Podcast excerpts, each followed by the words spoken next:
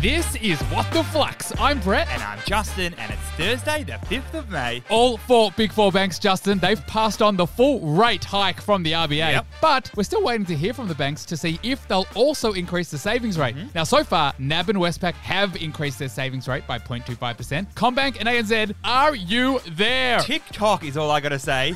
B man, this one's a little bit scary because the Climate Council is predicting that 1 in 25 Australian properties are at risk of being effectively uninsurable by 2030. That's because of the rising risk of flooding, bushfires, and extreme winds. Three non predictable stories today, Justin. Let's do it. For our first, Mr. Yum, the digital menu and tech company, has just acquired Aussie marketing software platform My Guest List for quote tens of millions. Like a fine wine, B man, paired with a perfectly cooked steak.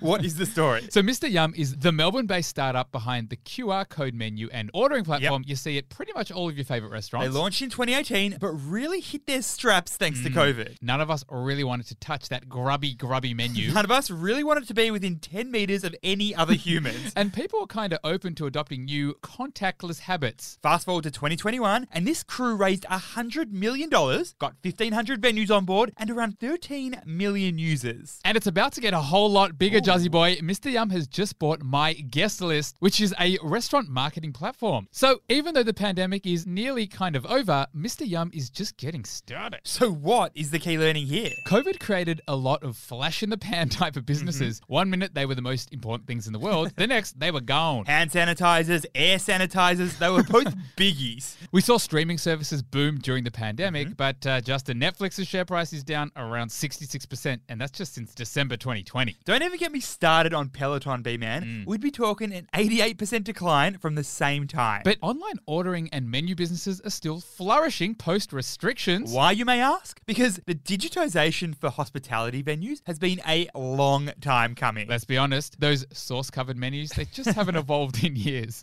For our second story, online furniture store Temple and Webster is planning to take on Bunnings Ooh. with a new DIY focused online shop selling home improvement products. Three guarantees in life, Justin death, taxes, and Bunnings crushing the competition. what is happening here? Okay, so Temple and Webster is a Sydney-based online furniture retailer that popped up around 11 years ago. Now, they went through a real rough patch as a caterpillar. Mm-hmm. Their share price was at around 15 cents. Now they've morphed into a colourful butterfly. Share price hit over $13 during COVID. Now, Temple and Webster, they're flexing a new muscle. I call it the DIY muscle. Mm-hmm. It's a major flex because they're investing $10 million into establishing The Bill. now, that'd be all about home improvement products like ceiling fans or even light fixtures. and they also plan to throw in tools and building equipment too. That sounds eerily familiar to the kind of stuff that old Bunnings sells. Yeah, and Brett, we know that the late masters tried to enter this space before, but because of the high barriers to entry and tough competition, they failed. So, what is the key learning here?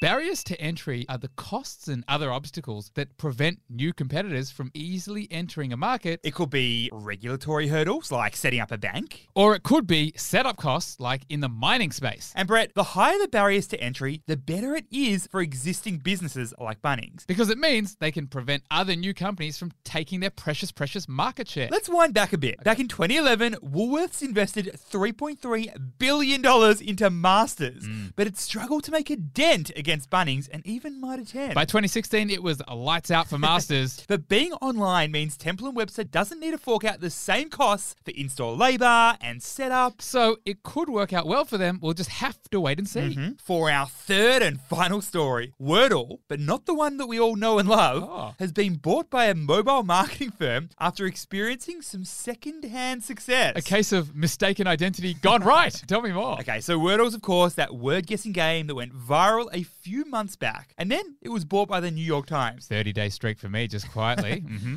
But another game, also called Wordle with an exclamation mark, that was founded a few years before, also experienced some success. Yep, this Wordle with an exclamation mark is being downloaded around 40,000 times per day thanks to the success of the real Wordle. It even hit six figure downloads at one point. and as a result, the developer who made the game has sold it to a mobile marketing firm named AppLovin. Not a bad result. So, what's the key be learning here? When something goes viral, it spreads quickly and widely on the internet through messaging apps, social media, DMs, online forums, tweets, TikToks, you name it. Even Aunt Karen is telling you about it over the dinner table. And while the original source of that trend generally benefits the most, piggybacking on the trend, either on purpose or by accident, can also benefit other businesses. And I must add, it's pretty low cost and uh, relatively low effort as well. Hey man, remember last year when Elon Musk tweeted use Signal? Yep. It sent the shares of a company named Signal Advance Incorporated, which is a totally different company, from 60 cents per share to $38.70 per share. And it turns out Elon did not mean that signal at all, but it benefited all the same. the same goes for Wordle. With an exclamation mark. Flux family, it is a brand new month, and you know what that means? Your credit score may have changed. If you're applying for a loan or even changing gas or electricity providers, they're going to be looking at your credit score so you can see what they see about you. If you want to see your credit score, download the Flux app and check it out for free. Thanks for listening, and we'll see you tomorrow.